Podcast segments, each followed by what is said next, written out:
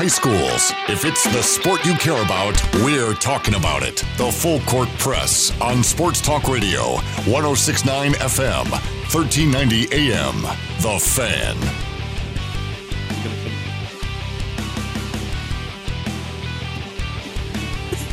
May it turn your mic. Mumble, mumble, mumble. Eric Frandsen and Ajay Salvesen, congratulations. You're halfway through the week. May 13th, 401, your kickoff time here on the Full Court Press. 106 on FM, 1390 AM. The fan. Hope you're having a spectacular day. Uh, the moisture was vibrant and adequate. It's nice. Nice Are, okay, to get a little moisture. I'm driving to Bear Lake because I'm working on Adventure Park. I'm driving to Bear Lake and it is snowing like five minutes before, and I'm like, you got Really? I ain't doing this. you got some snow. I so I made up an excuse that we had a recorded interview coming up, and so I had to go to leave work early. They may or may not know that I lied to them. they do now. I couldn't do any. I was freezing, man. I was freezing. I was freezing out there. Hey, I hope you're all being safe and uh, enjoying your week so far. We're, uh, like I said, halfway through the week, so you're almost there. You're almost there to about Friday. By the way, speaking of which, we are uh, we haven't done our lost and found game of the week in a couple Fridays, like we said we would, and I'm so sorry. So here is the rules for our lost and found game of the week this Friday. We will pick a game from you, the listeners, you, the fans. Uh, it's got to be an Aggie football game or a Utah State men's basketball game. Text us at 435 339 0321. and preferably no later than the year 2000. Yes, please. I mean, there's only so much I can remember. Well, and it's it's not just that, but also resources to do research. Hey, by the way, do you know who's Become really a little more limited. really, really intelligent when it comes to basketball players? I had no idea. Oh my heavens! Uh, I shouldn't. I shouldn't. Johnny O's donuts, by the way, are incredible. Have you ever had one before? Uh, once- Yeah, you have. I can- I can Once before. So, anyways, do you know who's really, One really time. incredible when it comes to like knowing Aggie, Aggie basketball players? And because we were doing our Aggies average above Aggie basketball player thing, Yeah, former. yeah. James Murdoch Former Aggies rattled off like six guys to me, and I was like, "Holy fetch!" And not only that, but he knew their stats.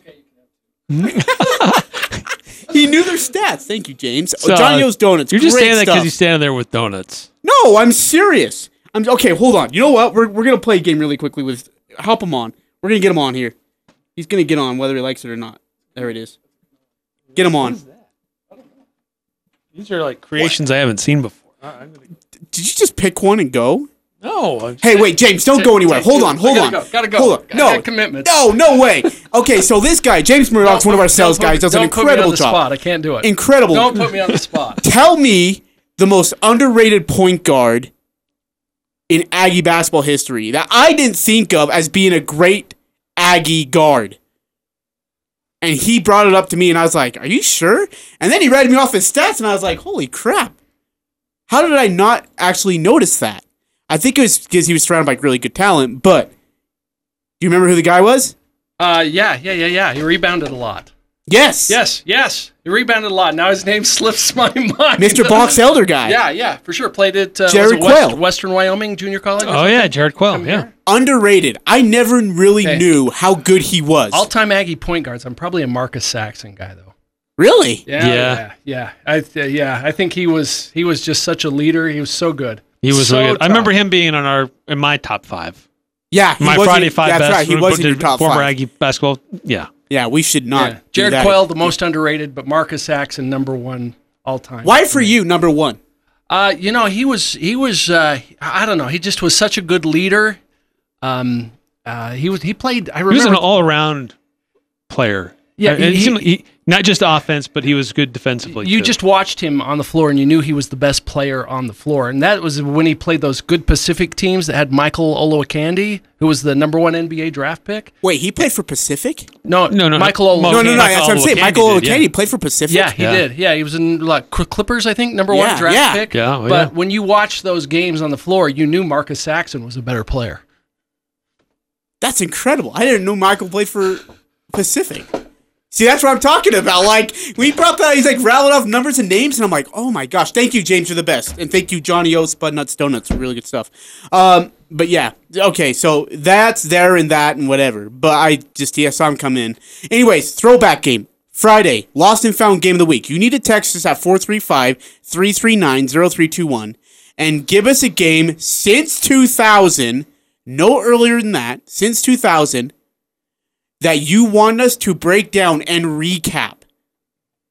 Like like numbers, stats. We maybe look at the season, the aftermath, what led up to that game, um, record wise and such, and we'll take losses and wins. We'll do both losses and wins. 435 339 0321. 435 339 0321. Let's do our lost and found game of the week this week. I, I know you may or may not be gone this week, but we'll we'll still get it in. Um, and fill that up. Yeah. I'm excited. My, I don't know what's going on with my schedule. hey, when you are who you are, okay? When Gary Anderson I called me a big timer, I said, no, no, no, no. You don't know Eric Frandsen. no. You don't know Eric Frandsen. Yeah. Uh, Eric, a lot of stuff to get through, including a local coach, in-state coach. Pretty bold in his comments today. You know what? Are they are they bold? I mean, he really he made these comments yesterday. Uh, the story on CacheValleyDaily.com. You can read the the story there. Just how Pac-12 coaches basically trying to present a unified front that hey, we want we want the season to start on time, um, and we want everybody that's in our in our level of classification to start at the same time. But within that, there are some little nuggets that you can take away. And one of them, which uh, initially when I first read the story, I thought, huh, okay. And then I looked at it again, did a double take, and it was a comment made by Kyle Whittingham, University of Utah head football coach. And I, I get what he was saying, but it reveals that what we all of us certainly know at, at Utah State level compared to you know, looking at Pac-12 and other Power Five schools is that there's this. If anybody wants to believe there's this notion of fairness in college football or college sports, you are living in a dream world. it doesn't exist. Fairness does not exist. So uh, Kyle Whittingham explains what he means by that but it totally illustrates the point. Fairness does not exist. Anybody who believes so is fooling themselves. And to that to that end, should we still be flying this banner of fairness when it comes to starting games and starting seasons? If we acknowledge that this fairness does not exist, then why does it matter when if this conference wants to start at this time and another conference wants to start at another time? Eric tweeted out this uh, this quote coming up right here from Kyle Whittingham. I don't believe that uh, players that have the availability and the opportunity to train should be uh, that should be withheld from them. I think you know it's everything's in the best interest of the players, in my opinion. Uh, there's imbalances and inequ- inequities all across the board in the NC2A. I mean, facility-wise, recruiting bases, nothing's really equal when when you really look at it. And so I would hate to see athletes just sitting around that you could be training and getting ready for the season, uh, just because uh, other places aren't quite yet to that point. Now, the other side of that is I think that, you know, the lead in time to the season needs to be the same. You know, if you got six weeks, uh, seven weeks, whatever, I think that needs to be uh, mandated. But uh, I just don't like to see athletes that uh, would have the opportunity and have the clearance and the go ahead have to sit around and wait uh, just because of where they live. And like I said, there's, you, know, we could debate all day long how much inequity there is in, in college football. And, and uh, you know, that's just my opinion. Yeah, his opinions strong because do you know why? He's been through it. He's been screwed over, especially, and I'm not just talking about uh, off the field, you know, based on facilities, pay, and all that. I'm not just talking about. I'm talking about when his 2009 team was one of, excuse me, not one of the best three teams in the country. And were given Alabama in the Sugar Bowl in Alabama's backyard and then smacked Alabama around and yet people kind of looked over and sniffed at it and moved on with life. That's this guy understands what unfairness is, both on and off the field, recruiting facilities, so on and so forth, especially with an idiotic, incompetent commissioner such as Larry Scott is of the Pac 12. Well, Yes. What did, what did you get at? Because that's what I got. I'm sorry. Yeah, that's what did true. you get I, mean, I, I get that. I mean, he's he's certainly seen that to some degree, but he's also living it. Um, he's he's living it with being in the Pac-12 and the the, the money he gets from that association, um, with TV opportunities and recruiting opportunities uh, that uh, a Utah State could just can't have, can't access. Uh, yeah, they, they play the game the same. I mean, there's the same time frame of when how long a quarter is. The size of the field is the same. There's certain rules. Uh, All the rules that they play by are the same. But beyond that, there is nothing that is really the same. Yes, you have to have the same number of roster positions, and I get and, and there's that. But beyond that, there's nothing else. And so he's just admitting, look, there's there's not fairness. there's nothing that's equal uh, outside of those things that I just illustrated. Okay. And so I think that uh, what he's saying is like we shouldn't be held hostage. Basically, University of Utah should not be held hostage if there's still a hot spot that restricts Cal and Stanford. But I swear it was three weeks ago, maybe four, Eric, where we talked about how there would be somewhat of a disadvantage if some teams got to start practicing while others had still had to wait. Are we now switching bases? Are we jumping ship on it? Well, I think what he's what he also said is, uh, uh, uh, when I heard that, I've my opinion was he doesn't really fall strong into that category where, like some of the other Pac-12 coaches, saying we should all start at the same time. For me, that what I took away from what Kyle Whittingham just said was is that look, whatever we gonna whenever we're gonna start, we all need at least whatever that that that lead up time that needs to be the same. So it's Oh, okay. If the okay. SEC can start playing their games the end of August, early September, first part of September, they need six weeks to start. But if the Pac-12, because we have a hot spot around San Francisco still, and it's going to delay the rest of the Pac-12 for an extra three weeks, um, maybe our start in the in the Pac-12 starts a little bit later, but we need that same window of okay, this is a standard lead time before you can start. I think that's kind of where he was saying it would be unfair to say the SEC gets six weeks of lead time, but the Pac-12 only gets three. That's that that just doesn't work. Speaking of which, Well, we've talked as uh, coaches, uh, you know, in the conference, and I think that uh, the pretty the sentiment is pretty much uh, six weeks would be a minimum. I think that's uh, something that uh, we could live with.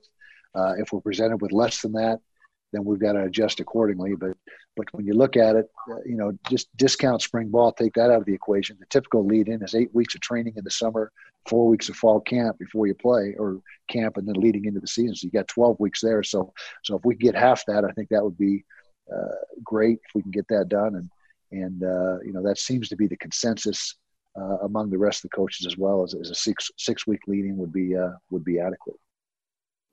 so six weeks. So if they were to start in July, that you're looking at about uh, just about what second, third week of August, they should be ready to go by then. If they start anywhere after the first week of July, we have to delay the season then, right? I mean, at least a week or two. Because what? Because I, think you you put it together. You said the word threshold. Where is the threshold to where we say, all right, the season needs to be delayed? Is it the first week of July? Second week? Or is it second to last Well, week yeah, what what is that point of no return? yeah. Uh, there, Utah opens the season at home against BYU on September 3rd. That's what their current schedule has it laid out. So that is on uh, that's a Thursday, Thursday, September 3rd. So just doing some quick uh, looking here. Because it, they would have to uh, uh, um yeah they would have to have uh, their their like july 20th would be their their time to uh, get the green light that it's okay. Everybody has a green light. If you wanted to still meet your the start of your regular season as normal that's mid-july is basically when you have to hit that that green light to proceed as normal without having to change your schedules and that's look at it. That's about six weeks from Yeah, now. That's gonna say it's about six weeks from now, aren't we? Seven, eight, but it's pretty close. give or take. Uh, Pac-12 has had conversations, uh, according to Clay Helton, about the possibility of an all-conference schedule or using or having no fans in the games. Kyle Whittingham.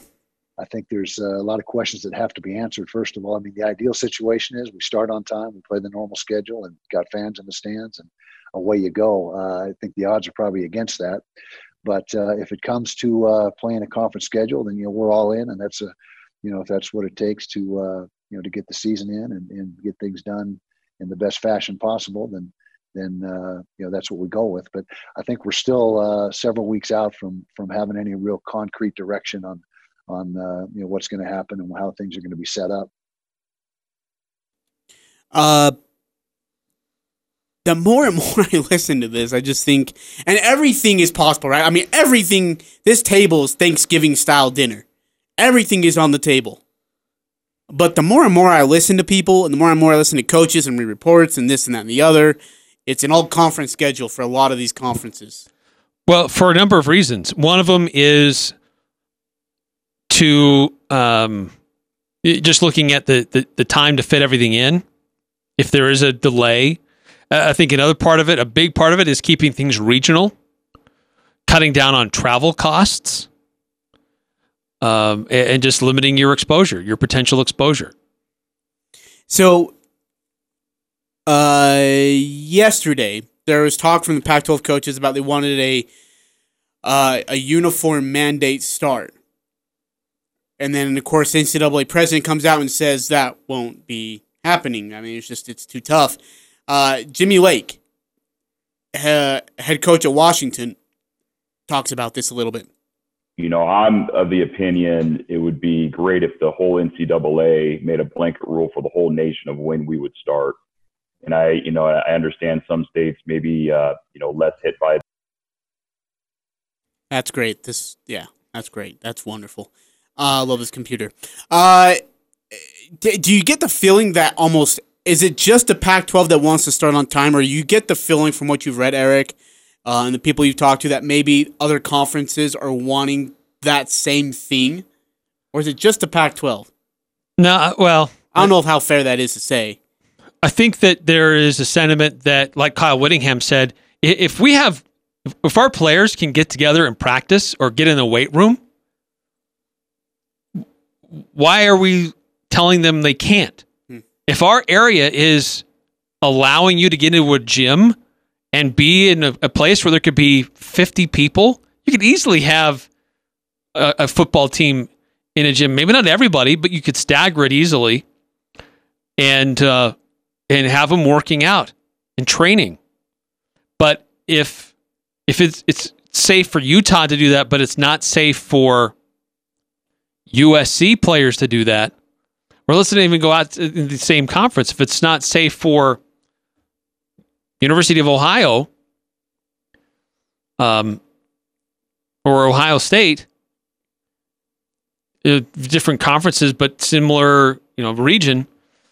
Uh, you know, how much does that uh, should that affect what's going on with with the University of Utah in an area where it's safe? But in those other areas, maybe their restrictions still exist, and you still have to be cautious and not uh, do those kinds of things. So, I don't, I don't think it's just Pac-12. I think there's a lot of others that are that are thinking that, but the Pac-12 is probably the first conference or the group of coaches in a conference to come out and say Yeah, that's a good something about it. There you go. All right, we're going to take a break. Eric Frandsen and then I'm Ajay Salvesen. Coming back, the NBA is still in limbo mode as well. Uh, Brian Windhorst uh, talks about how to motivate players to come back to play basketball. Uh, like, where is the. When comes a point where you say, you know what, we need to make a decision and need to make a decision now? How big is this for Silver's legacy as a commissioner? And why is that unfair compared to Stern's legacy? And then, of course, how solid and confirmed is that line and that decision of hey we want to finish the season we'll have brian windhorst uh, you'll get you'll hear from him you'll hear from woj of course uh, and we'll talk some nba basketball here coming up on the full court press 106 on fm 1390 am and 106 on the fan.com The Aggies, the Jazz, the high schools, the full court press on Sports Talk Radio, 1069 FM, 1390 AM. The Fan. Eric Frandsen and Jay South here on the Full Court Press 424 your time on a Wednesday, May 13th, halfway through the week, halfway through the month of May. We're getting there. Day by day, slowly but surely, we're getting through 2020. Hey, uh, before we move on to NBA Yeah, sure, and Major League Baseball, please. Yeah. Mark Emmert, he is the what head honcho of the Yeah. NCAA. Yep, president, president. of the NCAA. Yep. Uh, state uh, he had he made some comments yesterday to Heather Dinich of ESPN, Mm-hmm. And he said, uh, and regarding when could college football start? Or is there going to be a uniform start date like the Pac-12? Some Pac-12 coaches are calling for. Will they do something like what Penn State coach James Franklin said a week ago, saying maybe we could do something that's staggered? Um, but uh, here's what he had to say. Normally, there's an agreed upon start date for every sport, every season, but under these circumstances, now that's all been derailed by the pandemic. It won't be the conferences that can do that either. It will be the local and state health officials that say whether or not you can open and play football with fans. We already saw the Oregon governor offering her views on what's likely to happen in September. The Pac 12 can say, gee, we'd all like to open up on this date, but whether or not you can is going to be ultimately up to the state and local health officials and the campus itself making a decision whether or not they want to go forward. Hmm. And basically, he said, look, we can't make a blanket rule for everybody. And so I understand that to some degree, but isn't that kind of also what you do? Isn't that your job? But isn't it based on? I, I I mean, again, I, I go back to Whittingham's comments about you know it's not all equality in regards of NCAA, but I mean, there's a competitive advantage that other people can have compared, and if you can control that competitive advantage, you might as well. Okay, so here's this is another part of this too. So, what is this notion that might suggest that ninety percent or eighty percent of the uh, colleges could open up and are starting to open up? Have students on their campus, but there are some isolated schools that are in areas that that, based on local decisions, based on local health departments, local officials, they don't open up. Does sports resume for all those other 80% and those that can't just forfeit the games until they can start? Like in the Mountain West, three schools are affected by this California State University uh, uh, announcement saying that they're only going to do online instruction this fall. They're not going to do anything on campus, with a few exceptions, with hands on learning, labs, things like that. So, does San Jose State, San Diego State, Fresno State, will they have to, could they potentially just forfeit games until their campuses open up to a level where they could get on campus and play? That and it's Or so does that if- effectively shut down the entire Mountain Okay, West? so yeah, there you go. So if they do that, if there is a forfeiture of games, wouldn't you think there's like some kind of a lawsuit that that puts into the clause if they do something like that? I mean, there's uh. got to be a heavy lawsuit, right? Oh, I, There's no way. I don't know how that gets avoided. If I'm San Diego State and I want to play, but my local health officials restrict me from being on my campus, but all's clear But in Utah Fort State- Collins, Colorado. Yeah, or Logan, Utah, and they're allowed to play. and they're allowed to practice and they're allowed to train and they're allowed to do s- weights and get their bodies big and I can't do anything and you give if you're Craig Thompson and you give Logan and Fort Collins the green light to do things but I can't you allow them to play but I can't uh man I'm up I'd be upset I'd be ticked. Yeah, there's there'd be a lawsuit sitting around that clause somewhere. San Diego State Athletic Department spokesman Mike May. Uh, he issued a, a comment after this announcement yesterday. Says, I wanted to provide some clarity, at least from SDSU, with regard to today's announcement. This was yesterday. SDSU will offer a hybrid model for classes, some in person, some virtual. In athletics, we continue to work through many scenarios, including sports in the fall.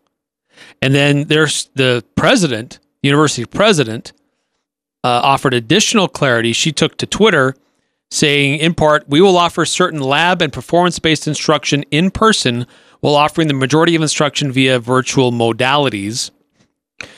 And uh, there'd be much more more detail what that means on, on their website. But so the, the question is if there can be some students allowed on campus, is that enough of a green light for athletic programs? If instruction is happening, but and if there are some students that are allowed on campus, Yeah. is that enough? Or what is that threshold? Is it 10% is not enough? Does that have to be 50%? Is it 100% full doors open, everybody through? Only then can we do athletics?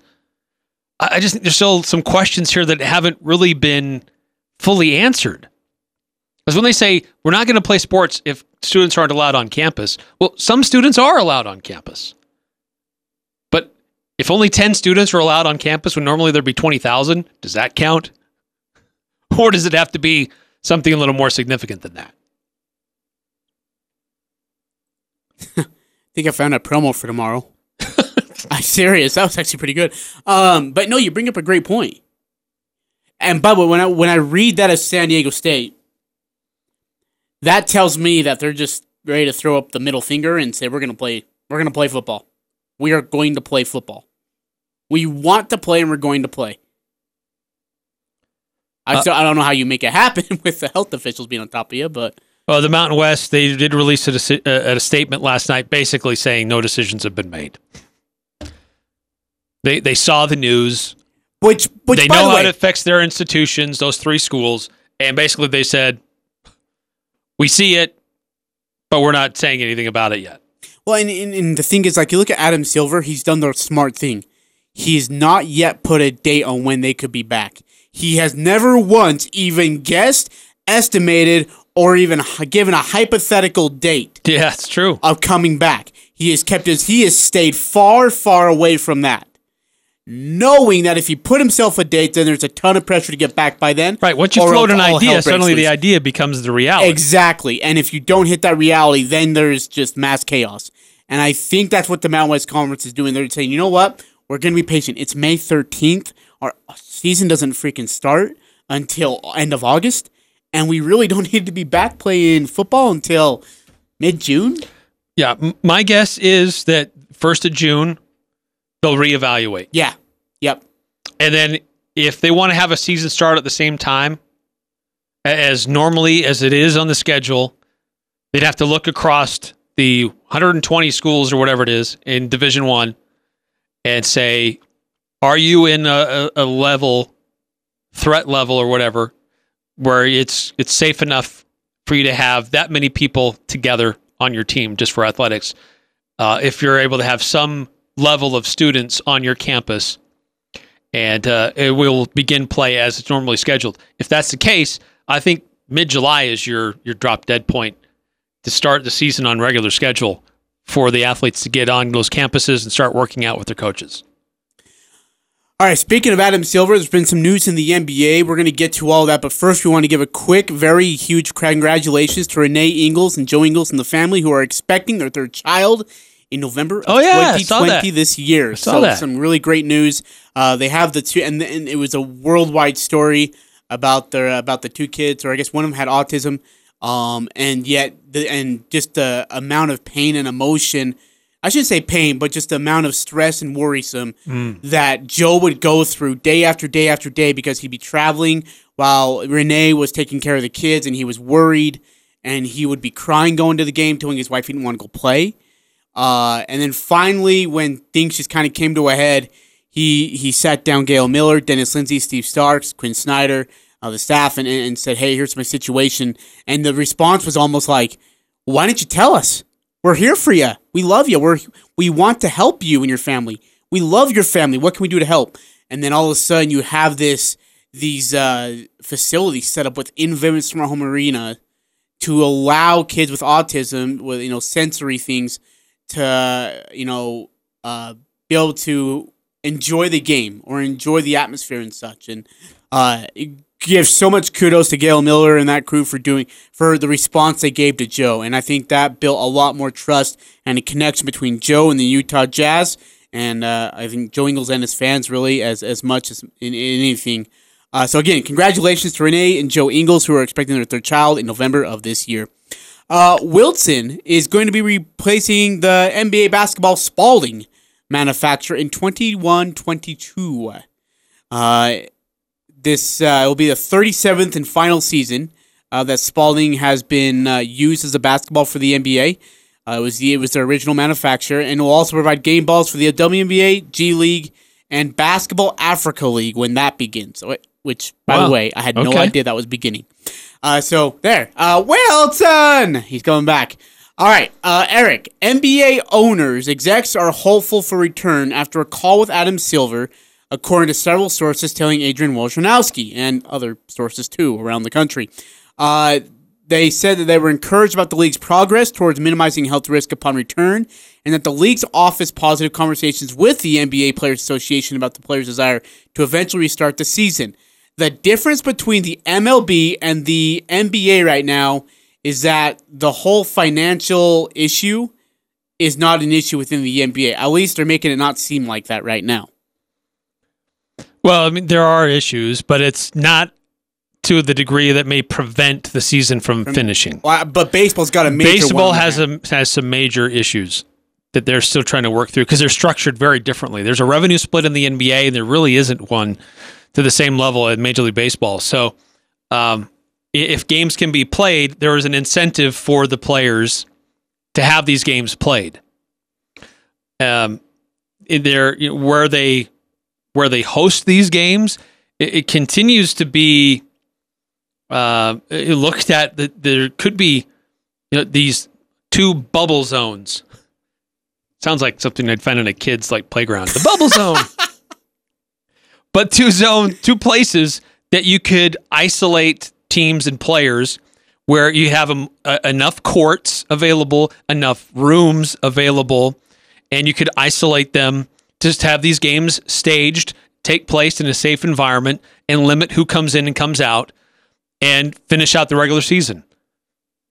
There's still some risk involved with that because you're bringing people in from other areas, uh, and in some degree, there's going to have to be some cross between those two locations because th- the Jazz don't have all Western Conference teams left on their schedule. No. So that's there's going to have to be some travel involved. And there's going to be a risk no matter what, according to Adrian Wojnarowski of ESPN. there's going to be risk uh, whether they start in the next month or whether the season were to start up again in December. And, and I think that they've all come to that realization and, and, and are starting now to move toward a return to play this season. And then, of course, with the situation, there is, we talked about the financial, it's not as devastating as it is to baseball right now based on the uh, disagreements they're having. But according to Brian Win- Windhorst, there is some financial discussion being, uh, I guess, that's on the table. And one of them is this. Starting on Friday, star players like Russell Westbrook, uh, Steph Curry, LeBron James, their pay their paychecks are going to be hundreds of thousands of dollars lighter than they were supposed to be. And if that isn't a motivating factor right now, I don't know what is. So instead of saying, you know what, you're just going to sit on your couch and watch the other teams, I mean, they're saying, you know what, you're losing money while you're not playing. You're losing money. And to us, it's like, holy crap, it's hundred thousands of dollars. To them, it's that same thought. They want every little penny. They want to squeeze out of the NBA's four billion revenue that that's on the player side that they possibly can get out of it and hundreds and thousands of dollars per game does just that. Yeah, it still means that still means something to those guys. Uh, Some then- people think of these are millionaires, young millionaires, and they spend their money frivolously. And well, that may be true to some degree for some. It's not true for all. yeah, And I would agree. uh, the difference between uh, your regular paycheck being a hundred grand less, that still means a lot to them. It mean certainly it would mean more to us, but uh, uh, but those guys do pay attention to that, and they don't. They they've seen what their regular income looks like, and they don't want it reduced. And then, of course, there needs to be a final decision at some point, according to Brian Windhorst, And at some point, they're going to get pressed into a corner. I don't know if it's going to be June 15th or August 15th or October 15th, but they're going to be pressed into a corner where the money issue is so great that they're going to have to make a decision. And I do not, I do not envy them in that moment. And then one other trans- one other I was thinking the same thing. speaking Indian. It's so weird. One other interesting to this thing is is that David Stern had to make some major monumental decisions during the course of his career. I still think about the Malice to the Palace or Malice at the Palace, Detroit versus Indiana fight that went into the stands. That's one of the biggest ones he's ever had to make. In suspending players for the whole entire year, uh, suspending players indefinitely, it- huge one. Uh, CBA con the, the strike that happened, I believe, in 1999. I think, or was it 98 when the season was reduced to 50 games and shortened? Well, Stern was still the commissioner then, Yeah, well, that's what I'm saying. Is is when he, but he was, was Silver was in the there office. was uh, sorry, yes, what I meant to say, Stern. There was major decisions on his side to have to get the NBA back. That he needed the NBA back. Uh, and then when Jordan left the NBA the first time, how do you handle that situation? When uh, this NBA was in kind of this, as one reporter in South Utah said, kerfuffle in 2006 when ratings were not great. Uh, how do you handle it? So what I'm getting to is for Adam Silver, this is one of the bigger decisions, probably since uh, helping. What was the one uh, about the? Uh, there, I, okay, I- since the racial tension came apart, I guess, or came unglued, and the NBA players started getting involved, including LeBron James. Black Lives Matters. There you go. This is probably Excuse the most Black Lives consequential. Matter. Sorry. This is probably the most consequential decision for Silver so far, and the NBA. Well, and it, This is going to be a study in risk tolerance.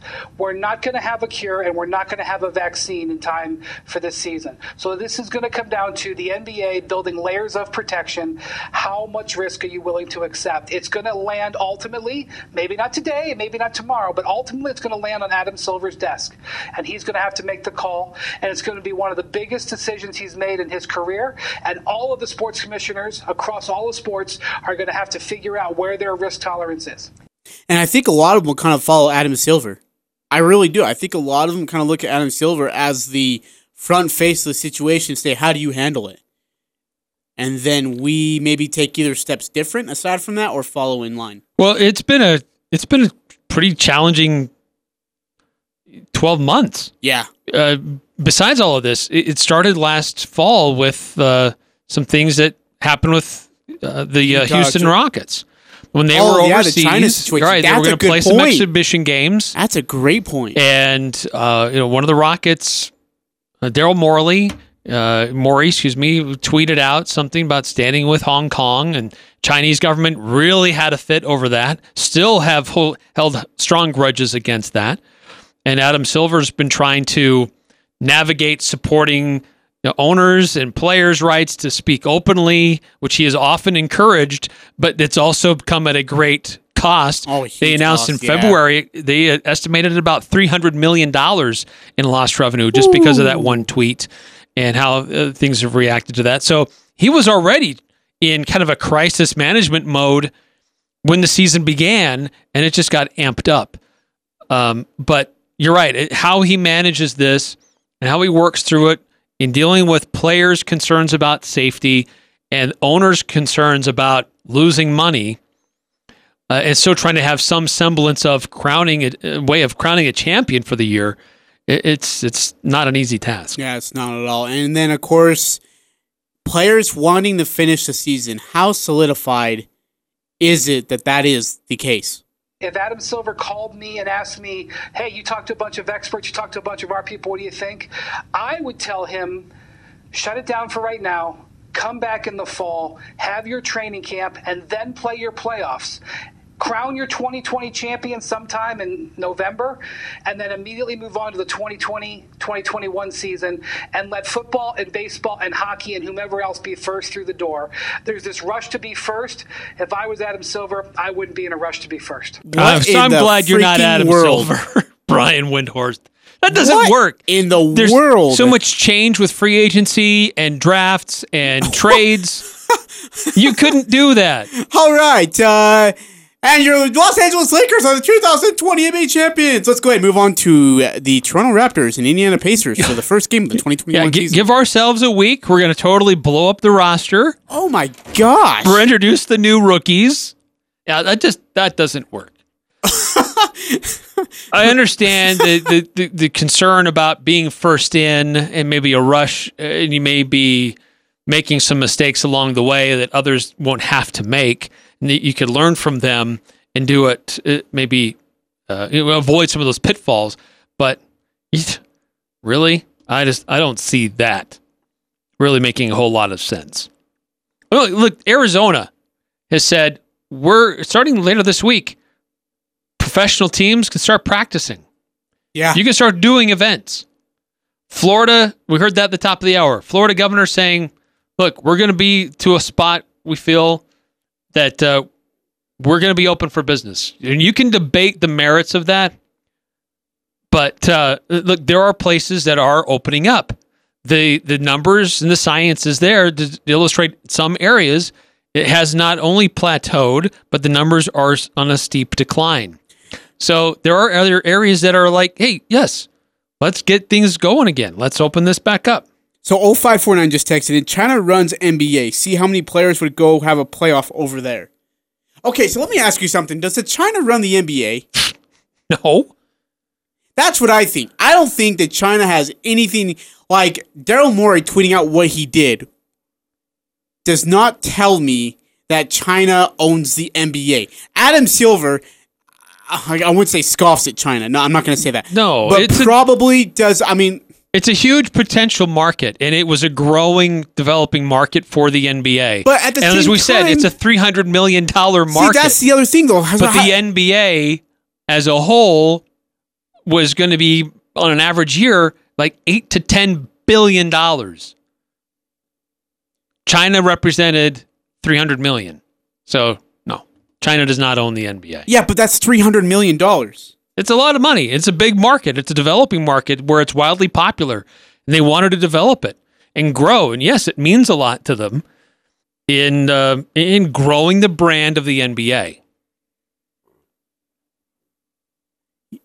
So Yeah. they'd love to have it back, but they're not capitulating to China.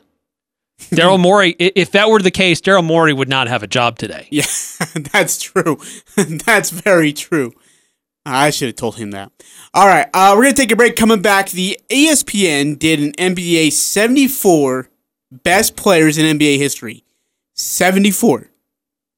Where did Stockton and Malone finish at? And who is number two and number one? That's all coming up on the Full Court Press. 1069 FM, 1390 AM, and 1069thefan.com. Talking the sports you care about. The Full Court Press on Sports Talk Radio, 1069 FM, 1390 AM. The Fan.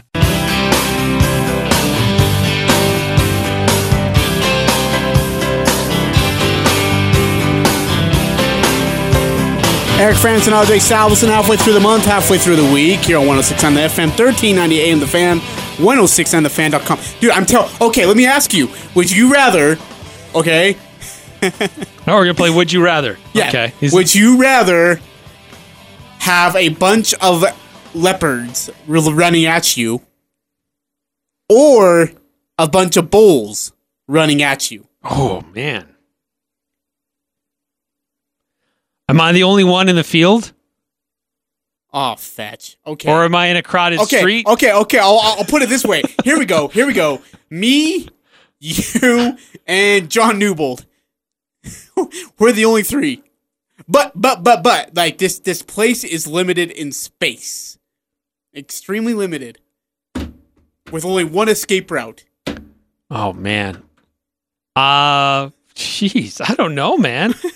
because the bull coming at you, brute force, f- impale you with its horn, fling you in the air. Yeah, but they can't get through spaces like other like the leopard. Can. True. I mean, you may be able to be a little more shifty and avoid the bull.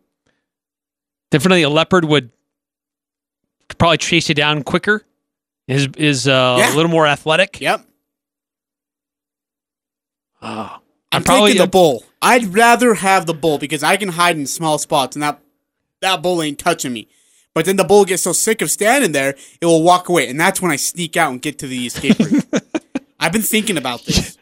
A little harder for a bull to change its momentum. All right, the uh, ESPN did the ranking the top 74 NBA players of all time. And uh, Chris Paul, where do you think he ended up at? Chris Paul? Yeah, 74 through 1. He ended up at where? Um, I'd probably put him. I'd put him in the top fifty. He's at 40.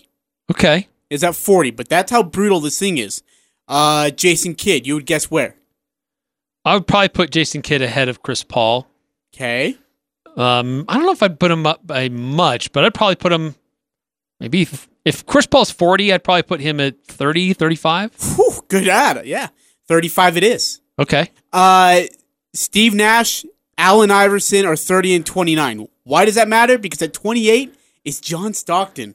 Hmm. He who beat Steve Nash, who beat Isiah Thomas, James Harden, Kevin McHale, John Havlicek, George Mikan.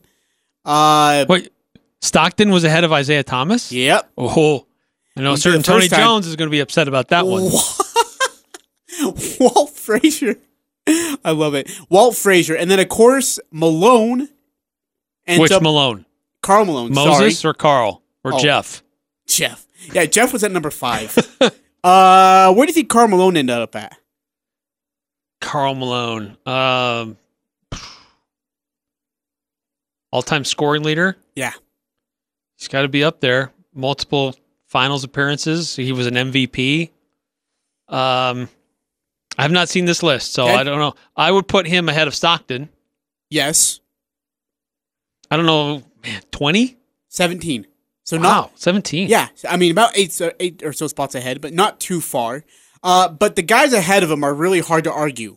Julius Erving, the logo, Jerry West, Kevin Durant, Steph Curry's at thirteen, the Dreams at twelve, uh, and then Shaq's at ten. Who's at 11? Who's at eleven? Uh, eleven was Oscar Robertson. Oh, wow. Uh, Kobe Bryant's at nine. Kobe Bryant's outside the top five. Tim Duncan's at eight. Bird seven. Wilt Chamberlain six. Magic Johnson five. Bill Russell four. Kareem three. LeBron James two. Michael Jordan is one. Wow. So here's Kobe my Bryant had, he's got a lot of oh, rings. I, to- I, dude. But who do you who do you replace him with? Kareem? yeah. How? I would put, I would No put Kobe way. ahead of Kareem. no way. Kareem is one of those decorated athletes all time in Sure. basketball history, college and NBA. How many rings combined. does he have? How many MVPs does he have compared to Kobe Bryant? He has six MVP awards. He was a 19, 19 time All Star. How many rings? Six. Akeem Olajuwon? No, Kareem. Abdul Jabbar. Oh, The Skyhook. sorry, Kareem versus Akeem. My Oh, bad. Yeah, I was, I was thinking about- Oh, man. Akeem Olajuwon. We don't had a discussion there. Okay, so we got one minute left. Steph Curry finished by. Where did he finish at 12, I believe, if I'm not mistaken? No, 13. Ahead, so a few head, uh, spots ahead of Stockton. I. Steph Curry, John Stockton, or excuse me, Steph Curry had better athletes around him than John Stockton. I take that Klay Thompson and Draymond Green were more effective than Jeff Hornacek and Karl Malone. no. Uh, geez, Karl no. Malone's pretty impact player. Jeff Hornacek is not. Jeff Hornacek was a decent player in his time. He could hit the outside Dude, shot. I no, spacing. don't. Klay Thompson would work Jeff Hornacek to just shred. True, but it's a different era. The three point shot wasn't encouraged as much back then as it was as it is today. And they got rings. John Stockton didn't get any rings. That's a debate for tomorrow. For Eric Frandsen, I'm Ajay Salvesen. Thanks for listening to another edition of the Full Court Press. 106 on FM, 1390 AM, The Fan. I'm Dan Patrick, and this is Above the Noise. With this lull in sports action, the media is hitting us with a new list every day. Usually these are reserved